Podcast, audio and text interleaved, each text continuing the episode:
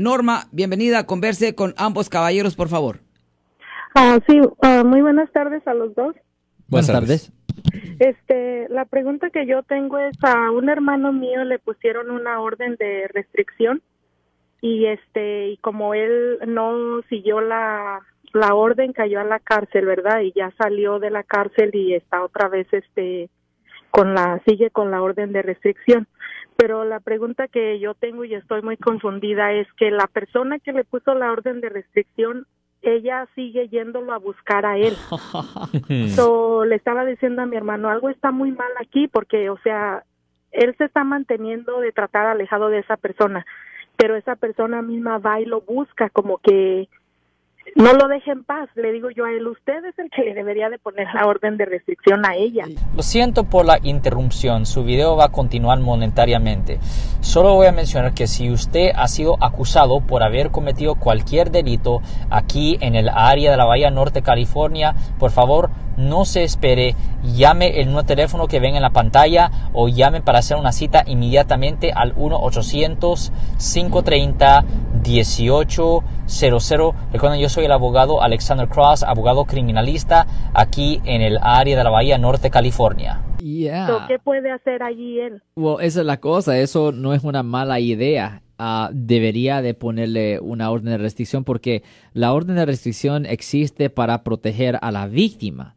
Y cuando una persona viola esa orden de protección, eso es una violación del Código Penal sección 273.6, que es de desobedecer una orden judicial que conlleva una pena potencial de hasta un año en la cárcel.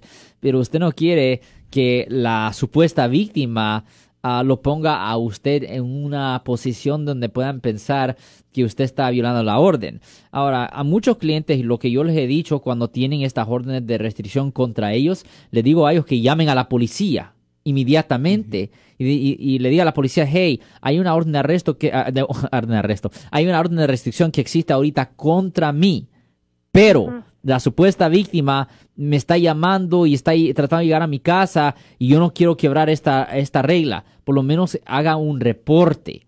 Debería de por lo menos oh. hacer un reporte para que haya algo de evidencia de que la supuesta víctima en efecto es la causa de que el acusado en efecto está violando la orden. Porque eh, eso es una posición, es un, es un compromiso, voy a decir. Pero ah, y también la otra opción es también pudiera ir a la corte civil y pudiera pedir una orden de restricción contra la víctima, la ex víctima, pero la cosa es que generalmente en la corte civil, que es diferente a la corte criminal, en la corte civil, los jueces en la corte civil no le dan las órdenes si, ah, si la persona no puede enseñar que su ah, persona está en riesgo de sufrir un daño grave o morir. Mm. So, eh, lo mejor hacer es si una víctima está molestando al acusado, llamar a la policía. Oh. Llamar a la policía. Y acuérdense que esa llamada queda grabada, entonces. Sí, muchísimas gracias. le va a servir mucho. Sí, sí, eso es algo que pues está afectando a la familia porque él ya cayó en la cárcel y como supuestamente la víctima quería que se quedara más tiempo, y él salió en, en seis meses, ¿verdad? Y ella quería como que, oh, se quedara allí por mucho tiempo. Entonces ahora le digo yo a él, es que usted va a volver a caer porque ella es la que va y va y lo busca y le digo, algo está, pero sí me sirvió muchísimo su información. Entonces él lo que puede hacer si ella va, que llame a la policía, ¿verdad? Para Exactamente. Mm, ok, muchísimas gracias por su tiempo y información. gracias. Eh, si les gustó este video, suscríbanse a este canal, aprieten el botón para suscribirse y si quieren notificación de otros videos en el futuro, toquen la campana para obtener notificaciones.